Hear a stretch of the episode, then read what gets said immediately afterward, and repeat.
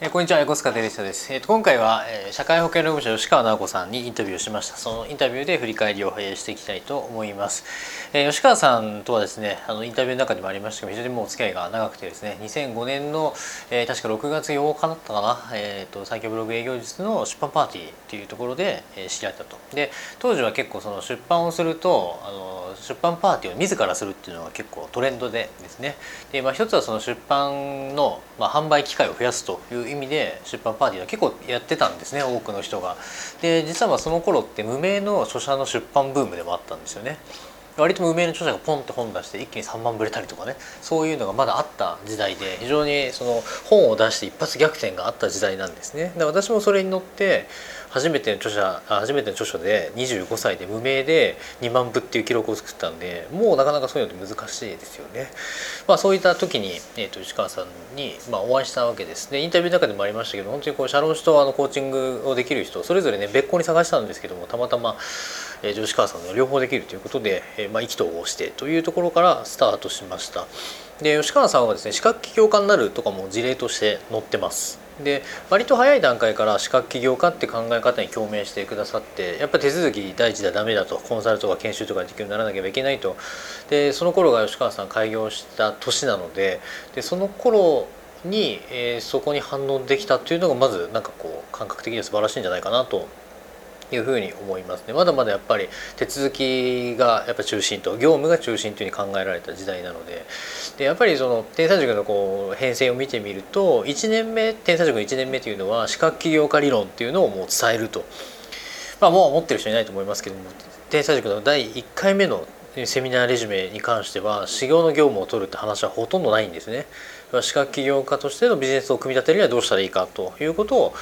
まあ、1日かけて教えるセミナーというのをやってたわけですね。まあ、ところがその小塚先生資格起業家っていうのは別にいいんですけれども業務と顧問どうやって取ったらいいですかという声がやっぱりあまりにも多くて2年目からシフトチェンジして、えーオーソドックスな業務と顧問の取り方ということを、おまあ、お伝えするようになったという背景もあります。で、えー、と今日はですねあの吉川さんインタビューしたんですけどもうちの社員もいてですね、まあ、割と半ばオープンな場でちょっとインタビューさせていただいたんでちょっとこの解説もあのうちの社員の、えー、とい意見というかねあの記憶に残ったことを聞きながらちょっと,、えー、とそれに対してフィードバックする形をとっていきたいと思います。で、えー、とちょっと考えておいてくださいね。あの えーとまあ、印象に残ったところですね。で吉川さん、まあ、ちょっと吉川さんの話解説をしておくとですね割と営業に関してはオーソドックスです、えー人脈営業とそれから、えー、とインターネットえーマーケティングですねネット広告とでしっかりその広告もかけて、えーいらっしゃいます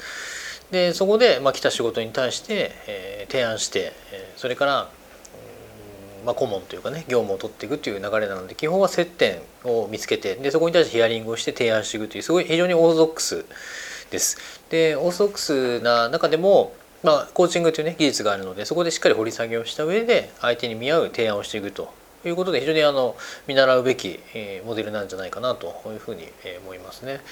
であとはやっぱりこう例えばそのもうちょっと個別具体的な話になってくるんですけども例えばハラスメント対策って言っても本当にハラスメント対策できる人っていうのはやっぱりいないんですよねあんまり。でハラスメント対策のセミナーはできてもハラスメント対策のコンサルができないと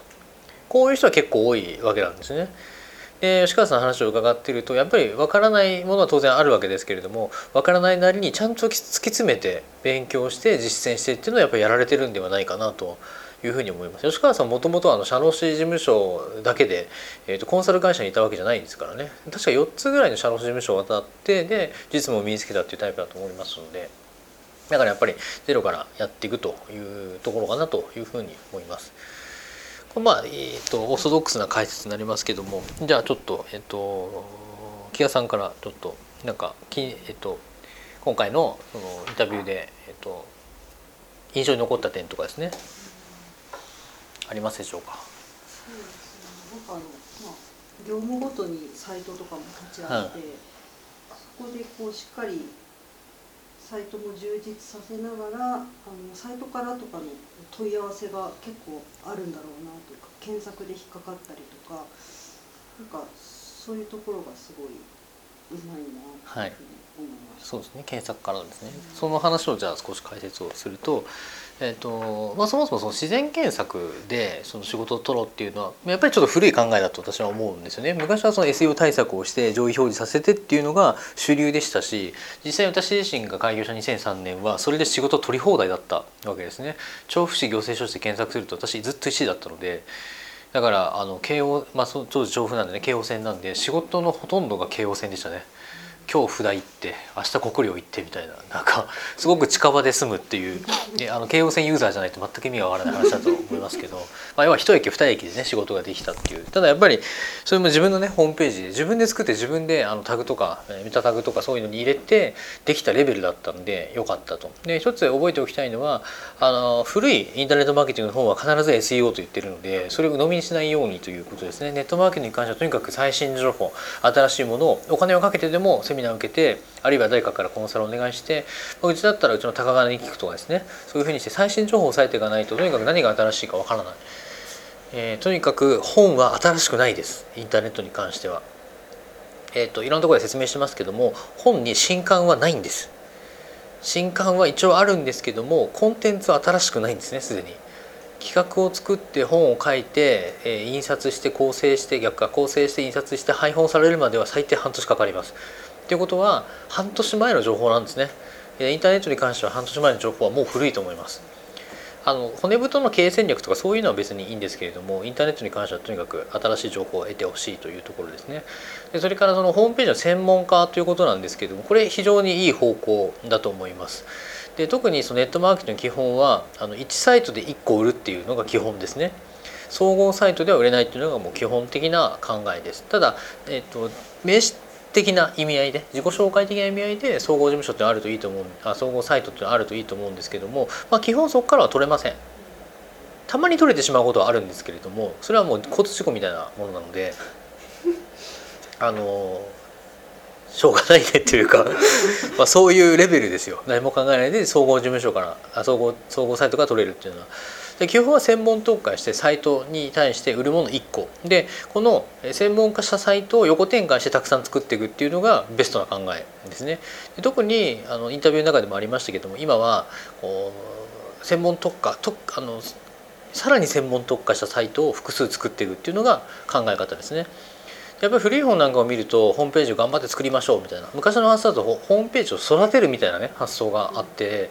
やっぱりこう制作に30万とか50万とかかかるの当たり前でしたしでそれで作ってしまったもんだからのそのサイトで何とかしなきゃみたいなね感じがあるわけですよ。でもそこまでしなくてもういいというかねあのダメだったらもう次行こうっていうぐらいの発想がいい。だから修行デザイナーズは基本的にすごい安い金額でやってると。でそれはあの吉川さんもね修行デザイナーズ使っていただいてますけどもあの作ってうまくいかなかったら次ですね。であるいは作ってうまくいっても次っていうふうに一つのホームページにあんまり何て言うのかな重たさみたいのを感じないで作っていくっていうことが重要になります。なんか思い入れがあるサイトとかあるのかもしれませんけどもそういった専門特化を複数持っていくということですね。で一番いいのはもうすでにあの同業者とかね競合他社がやっている業務でうまくいっていると言われているもの例えば行政書士だったらネットカートレーンだったら、まあ、例えば、えーまあ、NPO とか一般社団とか入管とか離婚とか相続とかそう取れてるものをまずやってみてでそこで、えー、取れたらじゃあ今度相続じゃなくて参拝やろうかとか建設業やろうかというように横展開していくということが非常に大事です。考えとしては1サイトで1つの専門特化を作って広告を出すでそれで2 3 0万売り上がるっていうものができたらそれを5個持つとかっていう発想ですね。30万が5個で150万みたいなそういう発想です。一つのサイトで業務をたくさん取っていくっていうのは非常に難しいです。でこれは地域的なこともあのやっぱ関係してきますので、まあ、例えば人口30万から50万の都市で建設業だけで月300万業っても無理ですね。やっぱり合わせ技になってくるというのが考え方ですね。でなので今後あの専門特化したサイトを作っていって広告出していくっていうのはありだと思います。でそれからインタビューの中でもありましたけれどもコンテンツマーケティングを考えていくのであればとにかく絞りに絞ったコンテンツを作っていくっていうのはあの非常にあの重要なことかなとに思いますね。であと吉川さんの話にあったやっぱりその現場から話を聞くっていうのは非常に大事で本当のトレンドとかその話題の温度感みたいなものはやっぱり現場から聞かないと出てこないんですね。でそのじゃあどどういうものがトレンドなんだというふうにあの感じればいいかっていうと一つの目安があってですねえっと例えばその建設業の建設業界の人たちと話をしますとで例えばその建設業の最近なんか悩みとか何かありますかねっていう時に、えっと、な何の前触れもなく3つ以上出たら同じ話題がね3つ以上出たらそれはトレンドになってる可能性があると。1回だとまだ分かんないんですけども例えば、まあ、その10回ぐらいケースがあって3回4回そういう話題が出るってことであればやっぱり業界的にそういう話が出てるんだなというふうになってるというところですね。だから例えば、えっと、私が、まあ、ちょっと古い話で修行がちょっとずれますけどもその2003年に開業で2003年の9月8日に私ブログを立ち上げたんですね初めて。でその頃はとまあ、ただなんていうの、まあ、ブログ書いてる人も少なかったですしブログ匿名で書くのが当たり前だったので、えーと、私も最初はハンドルネームみたいなのやってましたけれどもいろんなセミナーがあるわけですね。起業家セミナーとかネットマーケティングセミナーとか。いろいろあるんですけどもなんかどこ行ってもブログってなんか出るなっていう時に感じたわけですね。ブログってブームになるのかなみたいな。もちろん当時はその世の中のことも知らないですからビジネスが何が当たるとかっていうのもわからないですしただなんかどこ行ってもなんか話題出るねっていうのはただなんかぼーっとして話題に出るねじゃなくてそれはなんか来るんではないかなと外れることもありますけどねネットだとあの2000何年でしょう6年ぐらいで出たのセカンドライフっていうのは来る来ると言われて当たらなかったですねまるで。えーと、ブログあメルマガブームがネットではあって2002年ぐらいに2003年ブログブームが来てで2004年5年で、まあ、グリー、ミクシィっていう、ね、ソーシャルネットサービスソーシャルネットワーキングサービスっていうのが出てきてで次にセカンドライフと言われてたんですよね。でセカンドライフっていうのは何ていうかこうネット上のバーチャルバーチャル世界みたいな感じですよでそこに実際にそのなんか土地の売り買いとかが生じるみたいなっていうのがあったんですよねあったんですけども当時のそのパソコンのスペックがみんな追いつかなかったっていう背景があって。まあ、その 3D でそのなんか全員がこう共有するバーチャル世界みたいなのがあってそれをこう切り売りするみたいな本当遊園地があったりとか今でいうなんかアバターの走りみたいなあのアメピグみたいなののなんか真剣バージョンで結構電通とか箱コードが入るんじゃないかみたいなこと言われてたんですけども結局当時の Windows が多分 XP とかが主流でやっぱりそこの XP の多くの人が持っているあのパソコンでは結構厳しかった通信状況もと。で多分2007年6年ぐらいだと実はそんなにネット早くなかったっていう。それからあの全地域にそのネットが普及してるかって意外とそうでもなくて。で、まあ、特に今ねこれ東京の四谷オフィスで話してますけども東京にいるとですねネットって当たり前だと思っちゃうんですけども地方都市行くとね意外とまだまだそうでもなかったりするんですよね。必ずパソコンがあるわけでもなくて。えっと、昔鹿児島の経営者から聞いたんですけども鹿児島はネット普及率最下位って言ってましたから。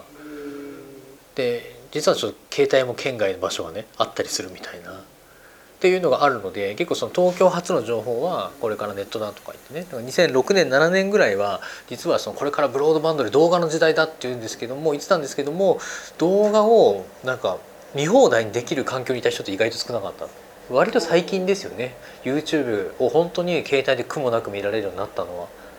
ただそれでも w i f i があればいいんですけども 3G で動画見てるとあっという間にあの制限というかねあの容量制限ですか？通信制限かをされてしまうのでそこまでね実はブロードバンドでもないというのがなんか私の考えではあるんですけども。ちょっと話は飛びましたけども、えー、そういうふうにこうトレンドを見ていくっていうところが大事でで仕掛けてみるってことが大事ですね。でやっぱり吉川さんが言ったのはそのあ建設業界っていうのはその社会保険料の未加入問題あ社会保険の未加入問題っていうのが結構45年ぐらい前にあってでやっぱりそのまあこれ聞いてる方に説明する必要もないと思いますけどもあの企業っていうのは、ね、社会保険強制加入ですからあの法人は入らなきゃいけないんですけども実態としてはあの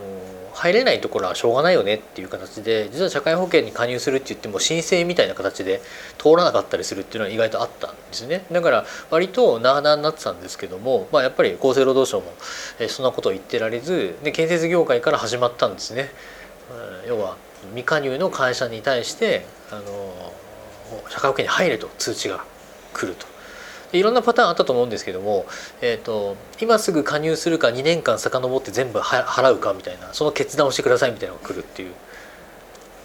そしたら入らざるを得ないっていうねそういうのがあってそれをチャンスだと思って仕掛けたっていうのが吉川さんですよね。もちろんそれだけではないんですけども例えばそのハラスメント対策の専門特化したページを作るっていうのもあのもしかしたらあのえそんなサイトで仕事来るの？っていうふうに思う人ってもしかしたらいるかもしれないんですけども、まあ、来なかったら来なかったでいいんですよ。来たら来たでいいのでだからサクッとホームページを作ってサクッと広告を出してテストしてダメなら撤退でいいんです。もしかしたら2年後とか3年後にもう一回ブームが来るかもしれないのでそういう考え方でやっていくと。サイトの数はイコール入り口の数でもあるのでこれは少ないより多い方が当然いいですよね。という発想です。高橋さん何かありますか？と結構印象に残ったのが生の声をよく聞くっていうそのクライアントの生の声を聞いてそれをビジネスモデルに生かしているっていう話をしたりとかあと社労士としてのレベルアップで情報収集をしてでさらにリアルな体験から経験値を上げていくっていうところで結構行動型というか、はい、方なのかなっていう印象でした。なるほどありがとうございます。まあ、実際のこうお客さんの声を聞くっていうことですね。でインタビューの中で定量性って話が出たと思うんですよ。で昔修行って本当に顧問顧問とかやる人は、まあ、10人までがいくらで30人までがいくらでみたいなのがすごく多かったんですね。で実際その定量のこうなんていうかこう手続きがベースであれば給与計算5人まで10人までってこう作業量が変わってくる当然そのやり方もありだとは思うんですね。でさらに修行のやっぱ134年前とかに結構主流だったのがですね行政書士なんかでもよくあったのがですねなんとかパックとかですね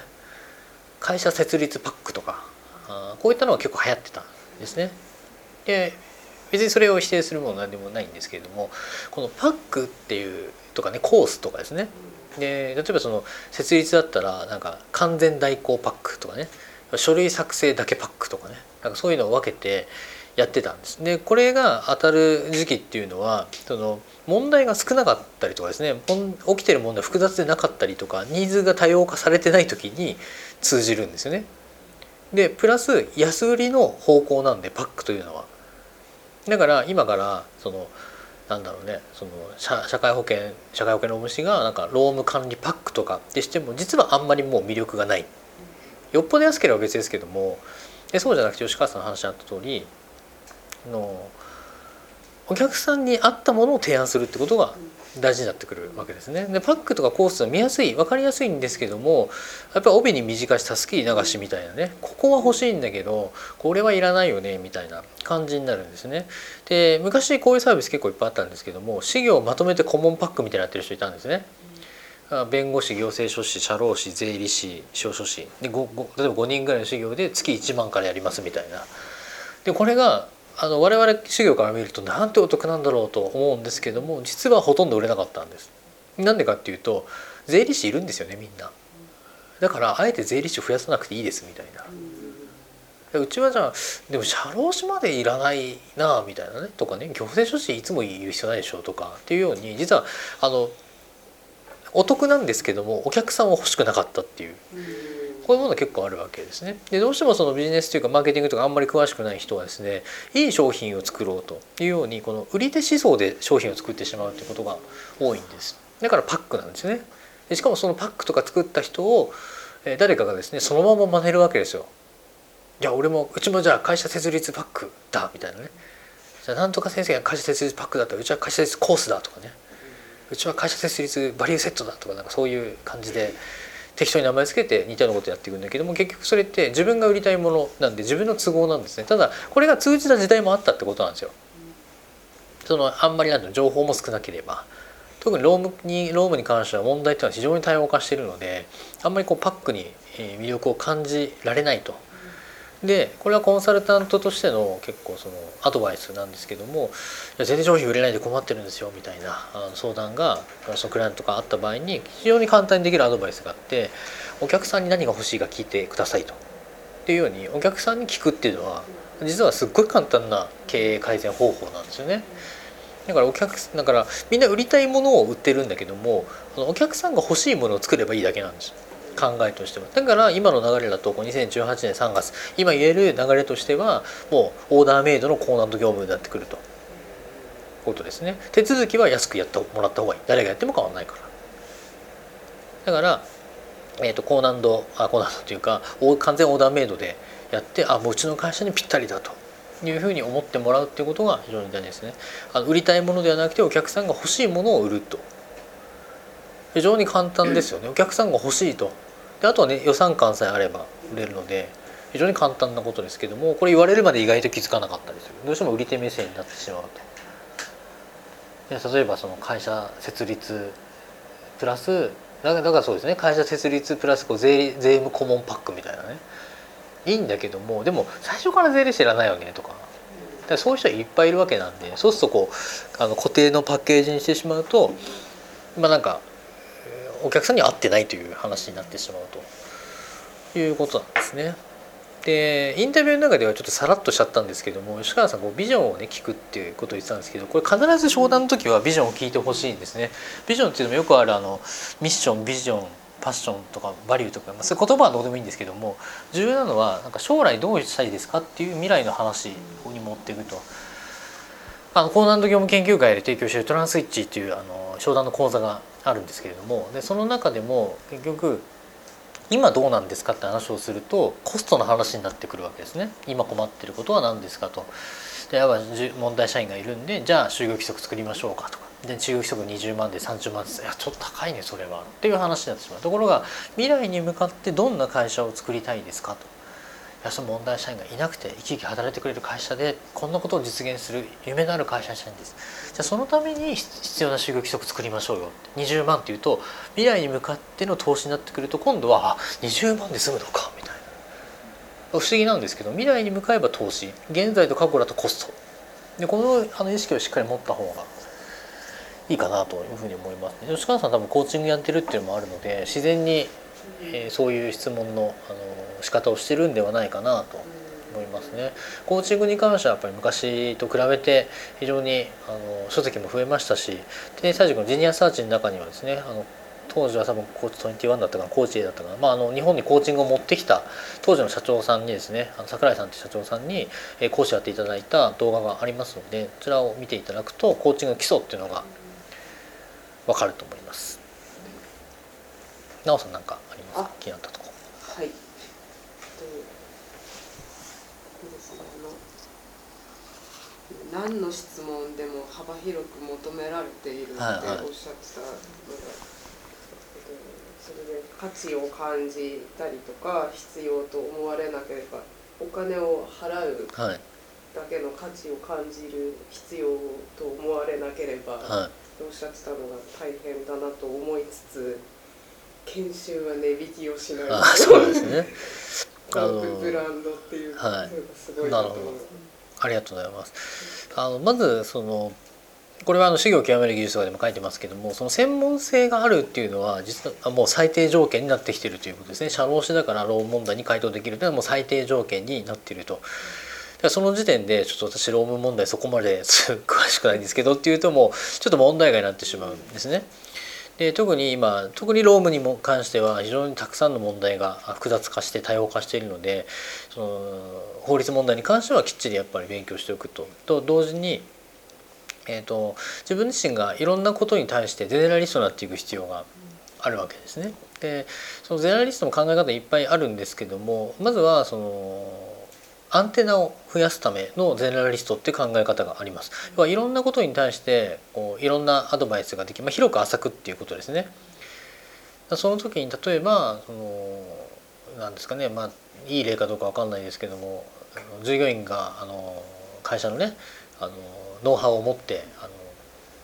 辞めてしまったみたいなことがあった時にそれ労務管理の問題としてそのじゃああのいなくなってしまったら解雇するのか退職奨励にするのかあの退職願い書いてもらうのかみたいな話もあるんですけども例えば個人情報保護法っていう考えがあればその個人情報保護法から何か他に罰せられることないかなとかですねで刑事訴訟法とか刑事、えー刑法を知ってればそういったなんか刑事事件になれなならないのかなとかというようにこう幅広い知識があれば幅広い対処法がやっぱりできるわけですね。でこれを知らないといやもうあのやることやれることはもう退職奨励か解雇しかないですねって話になってしまうと。でそんな簡単じゃないんですよねやめるのに一つとってもだからまずそのいろんな情報を知ってやっぱ好奇心持って知るっていうことですね。でこの時ゼネラリストになりましょうといろんなあの知識を、ね、広く浅く身につけましょうっていうとあのどうしてもですねあ本当に勉強しなきゃいけないんだっていうふうに思うんですけどもまあそれは頑張れよって話で頑張れよっていうかその頑張らなければいけないようにしないっていうのがポイントですよね。だからそれを知れば知るほど報酬上がるんですよ。だからあの勉強すればするほどあのちゃんとあの報酬とかビジネスちゃんと反映されますのでそうなるとですね例えばその10時間のセミナー動画を買いましたと。10時間見るのは非常に苦痛ですよ。普通に考えないただそれを見た見て実践したらものすごい結果が出るっていうことが分かってればこれ宝の山なわけですね。それが分かるまでは結構億劫なんですけどもだから私は音声を進めてるんですけどね。動画はどうしてもそのパソコンとかテレビとかね DVD 見るっていうのは決まってるのでなのでそういうなんかこう勉強に対する考え方の違いですね。でそもそも法律に全く興味がなければこの資格取ってないはずなのであの昔のねピュアな頃の好奇心を思い出していただくのがいいのかなと思いますね。でそれが値引きをしないっていう話が、えーと、今ありましたけれども、ね、値決めってのは非常にあの重要です。でその値段でねよくあの値引きすれば売れるみたいな話は昔よくありましたけれども、まあ、今後はとにかく値引きをしないでそれから高単価を維持していくっていうことが重要になってくると。で吉川さんの1日いくらでしたっけ？15万でしたっけ、15万はね割と妥当です金額的には。1日ってっても多分まあ半日だと思いますけども、まあ、午後から夕方までっていうのでで結局その15万だったら15万の価値をどう感じてもらうかですよね。結局研修費用って言ったら割と高いなと、ね、4日間で60万高いなって思うかもしれないですけども例えばこの営業部を蘇らせるための投資って考えればそうかじゃあみんなが1件ずつ売ったら60万一瞬でペイだなって思えるわけなんでその価値をどう伝えられるかってことですね。で結局コストのコスト概念に持っていくと高い安いって話になるんでどう投資に持っていくかっていう話ですね。なのででやっぱりこう全体的に見るとあまりにも高額すぎるものに関してはやっぱりこの考えてしまいますけどもやっぱりそれなりの高額報酬は提示した方がいいと思います。でそれに頼る実力があった方があった方がつかあるべきでしょうね。でまあ偉そうな言い方しますけども吉川さんも最初の頃に比べるとやっぱりその言動が違いますね。自信を持った言動が。やっぱり当然社労士としてはもうキャリアもあった方ですけどもああいうふうになんかこうこれから自分でねこういうことをこうやっていくっていうのはやっぱり当時はなかったのでね。あの初期は開業初期は、まあ、とりあえず一生懸命やれることやっていくみたいな。なんていうかねこう受動的だったものが非常に今能動的ですね積極的でいろんなものに対して。で結局そのネット営業を仕掛けるにも検証を仕掛けるにもあの積極的能動的でないといけないんです。やっぱりこう受動的になってしまうと結局売れるものも売れないので攻めるって気持ちをしっかり持つということですね。でそのためにあの自分自身のその一方的な売り手目線の商品作りではなくてお客様から聞いてお客様の声をもとにした商品作りっていうのがベストなのかなと思いますね。本当に会社によって労務管理に関しては悩みがバラバラなのでそれはもう例えば弁護士にお願いしなきゃいけないような法律問題だらけの会社もあれば法律的には全然そのイリーガルなことないんだけれどももやっとしてるものがあるとかねなんか漫然とやる気が出てないとか例えばね一般ですよその、えっとね、新入社員を潰す会社ってあるんですよ。例えばこう仲良く例えば8人ぐらいの会社とかね10人ぐらいの会社が非常に多いんですけども新しく入ってくると潰すんです。そういう会社あるんですたまに。要はこう仲良くやってるから入ってくんだみたいなね。で結局新人がいつかなくていつも辞めちゃうっていう。で何とも思ってないみたいな。でも社長としてはやっぱりこう増やしたいと思ってるんですよね。でこういう問題だから例えば残業代もしっかり払ってるし社会保険でも全部きっちりしてるけども待遇とか給与に問題ないんだけれどもそういう文化であるとかね。こういう問題解決できたらやっぱすごいなと思いますよね。これ法律関係ないですけれども。でも本当にいろんなあの会社があって。で本当に1人採用してから組織の悩みっていうのは出るので1人からもてかまあ2人から組織なので。で一般的にその就業規則作るのは10人以上の会社になりますけれどもそうするともう社労士は10人以下の会社は顧問にならないと思ってる方も昔は結構いましたけれども結局その10人未満の会社って死ぬほど多いのででそういった会社を見方を変えると10人になってない会社なんですよね。慣れてない会社なのでじゃあ10人になるまでのお手伝いをしてあげればいいじゃないって話。そうすると10人未満の社労士顧問だと月5万うわたっけえなって思うわけですよ。給与計算4人だぜみたいな。でもあのうちの会社が10人15人になるためのコンサルティング費用と考えれば月5万めちゃめちゃ安いですね。それ見せ方次第提案次第。だからビジョンを聞いた方がいいと。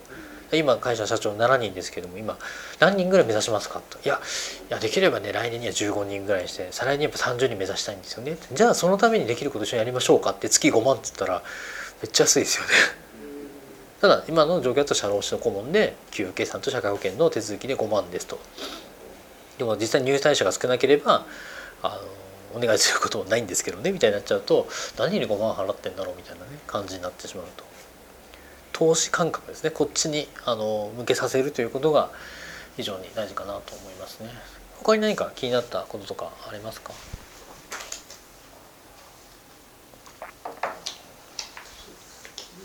まあ気になったというかあの、印象に残った印象に残ったのは建設とかにはい特化しているってこう自分では一度も言ったはいことはないけれどもなんかこう周りからはもうその建設に特化してるって見られてるってなんか理想的な感じ流れなんじゃないかなというふうに思ったんそうですね。あのそのいわゆるブランド周知という話ですね。その建設業の専門家として認知されているというのがあってその認知でもやっぱりいろんなやり方があのあるんですけれども、まあ、一つはその吉川さんの真逆であの無理やり自分から認知させるっていう方法があって一般的にはこっちの方があのブランド認知っていうのは強いのかなと。でそれでブランドを認知、えーするんですけど無理やりさせる方法はいくらでもあってホームページを特化するとかねあるんですけどもじゃあ吉川さんなぜこう自然に認知されるかっていうとこれはまあ推測でしかないんですけどもその建設業界に向けた講演をしますよね。でその時に相手の想像を超えてるんだと思うんですよね。話の内容が。だからこの人は間違いない。だから本人が言ってなくてもあの人は建設業に強いよってなるわけですね。自分で言ってる人は自分で言ってる人ってなるんですけども結局普通のこと言ってたらそれはならないのでただ違うのは自分で言ってればいつかは認知されるっていうこと。なんとか専門コンサルタントみたいなね。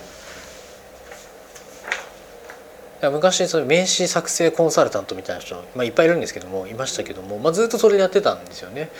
で別になんかみんなから言われたわけでもなく自分で言い出したと。でその人も何年か経って、まあ、コツコツお客さんのね声を取ったりとかして最終的にその人本出したんですよね。でそれでやなんか周りにはかなり認知されたっていう。で自分から作ったっていうタイプですよね。専門専門家とかその専門特化した業界に認められればこれは早いという。例えば、えっと、私全くちょっと古い例ですけども私そのブログに関していろいろやってたんですね。でも私もねブログ専門コンサルタントっていうのは名乗ったことあんまりないんですよ。ブログコンサルタントって言ったりとかコンサルタントっていうのはあるんですけどもブログといえば横須賀さんだよねみたいな時期があったんですよ。一瞬。2004年5年ぐらいですよね。でその時は別に自分自身でブログの専門家って、まあ、っていうか行政書士だったのでそうブログの専門家って名乗ってたわけでもなくやってたんですけどもでも認知されたんですよね。でそれ認知された理由いくつかあるんですけども、えー一つは私業で1位だったってことですね。私業の資格ランキングで1位だったってこと。えつまりは何かで1位取ると一瞬で認知されるよって話ですね。これ結構大変ですけど簡単な方法です。でもう一つはその誰かにブランド認定してもらうという。これ私幸いなんですけれども、えー飛ぶ鳥を勢い落とす、飛ぶ鳥を落とす勢いだったライブドアですね。当時2005年ライブドアでセミナー講師をしたっていうことでライブドアの認定みたいな感じになったわけですね。そこでブログって横須賀さん有名だよねっていう話になっていてで私の場合タイミングがよく本も出てたんで完全認知されたみたいな。だから知らないところで私の話題が出るっていうのはそういうこと。自分ではもう例えばブログの専門ページとか持ってなかったわけですよね。会社設立のサイトしかなかったんでそれで、まあ、認知されるってすごい不思議なことですけれどもでも1位を取るそれからどっかで圧倒的なブランド認知を、してもらう。そしてコンテンツの内容が、えー受講者聴講者の、予想をはるかに超えていると。いうところですね、まあ、つまり本物は残るんです。でその自分からの無理やりのブランド認知はあの中身が伴わない場合は一瞬で淘汰されるっていうことです。実力があればその自然に認知されるっていうのはあのなります。だから実力がない場合最初から実力あるわけじゃないです。ああるわけじゃないですからそこは頑張ってブランドを作っていってそのブランド認知の過程で実力を養成していくっていうことが重要になってくるってことですかね。私もブログでなんたらかんたらって言い出した時はそのブログ全部知ってるかって言ったらちょっとよく分かんなかった部分もあるんで自分なりにはこういうこと考えてやってますっていうのはやりましたね。だからこう新しいことをやるときにまあ、多くの人はね新しいこと始めようと思ってなかなかうまくいかないっていう時に多分一つは圧倒的な勉強量が足りないんだと思いますね。え、ー、とこれも余談ですけども今2018年3月で、えーと、会社のねそのうちの会社をもっと良くしていこうってことでちょっと組織運営に関して、えーと、新しい手法まあ手法とかもうちの場合ほとんど変わんないんですけどもでちょっと調べ物をねしててで今ちょっと音声聞いてちょっと分かんないですけどここにあるここにあるって音声で言われても分かんないですね。会議室はここにある本ですね。20冊もないかな。そのぐらいの本。で全部読んだわけじゃないですけどもでもその組織に関して必要な書式を集めてである程度こう読んでるわけですね。でその中でこう考えを作っていくわけなのでその時も半端ない勉強量になりますよね。あのホームページ気になったページ全部印刷しましたからねでそこまでやって醸成するんですね。やっぱり23冊読んでおしまいとかではなくて。本当はあのインタビューの中でも言いましたけどもそのホラクラシーの専門コンサルがいたら話聞きたいところなんで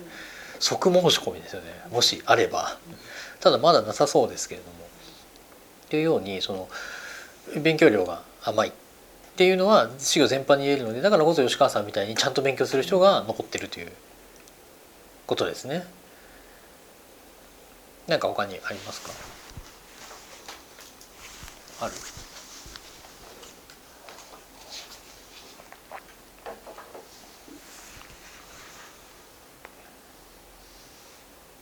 とはそうですね吉川さんの、まあ、仕事ぶりっていう話がねちょっとありましたけどもあんなにねしっかり資料作ってくる資料なかなかいないですよ。本当に。みんな適当ですよ。適当というか何ていうか、まあ、きっちりその仕事してますよっていうねあのものを見せるためのツールとしてはやっぱり非常にしっかりしたものを持ってるなと。私なんかも吉川さんなんかも知ってるのでそんなにもうね業務報告書とか書かなくてももう大丈夫ですよと。いうぐらいきっちりいまだにしてますね。だから10年ぐらい。偉いなっていうかね偉いなって言うとあれだけど。細かいんですけどねその印鑑を押して返してくださいとかっていうのももう全部丁寧に手書きでこう付箋が貼ってあってね、っていうのはとかは仕事ぶりもやっぱ丁寧だなってそのなんかこう意外とこう業務用業務の時のその商談とかのツールに関して割とみんななんかこう考えてないところがあるかなと。で別になんかノートでもいいんですけどもこうお客さんなんか専門家感みたいのがねあるとよりなんか安心感はあるんじゃないかなと。吉川さんやっぱそういうところがあのあるので、えー、非常にお願いしてるって感じはありますね。そのその仕事ぶりでこの金額は申し訳ないなみたいな。申し訳ないなってことは吉川さんに伝えなくていいんで あの 大変助かってますっていうことですけれどもね。だ営業方法としてはまあ割とオーソドックス。ただあのヒアリングと提案に関しては非常に顧客視点であの考えて提案されてるんだと思います。で特になんとか頑張って時代にというかねトレンドに追いついて新しいものを提案していこうという姿勢は非常に見えたんじゃないかなと。だ吉川さんも収録の後でしたっけね？あの結構苦しいと言ってましたよねいろんなことが社員研修もそうですけどもやっぱ大変だけれどもでもその先に超えたえー、超えた先に何があるかっていうのをやっぱり考えてやってほしいなと思うんですよね。結局辛いだけでは多分あの続かないと思うんでおそらく吉川さんはその社員育成とかね人材研修とか通じて、まあ、少しでもいい会社をね世の中に増やしたいっていう理念みたいのがあるんではないかなと。でないと辛いことばっかりやって続かないですからね。だから改めてどういうふうにありたいとかどういうふうな仕事をしたいっていうのは大事なことなんじゃないかなと思います。あ、とりあえず今回はこんな感じですかね、えー、吉川さん非常にあの伸びていらっしゃるので12年13年ですか。まあ、あのまた機会が、えー、あればというかね作ってまた話をね伺っていきたいと思います。じゃあまたどっか別の解説で、え、お会いしてお会いできたらと思います。今日、え、今回はありがとうございました。お疲れ様でした。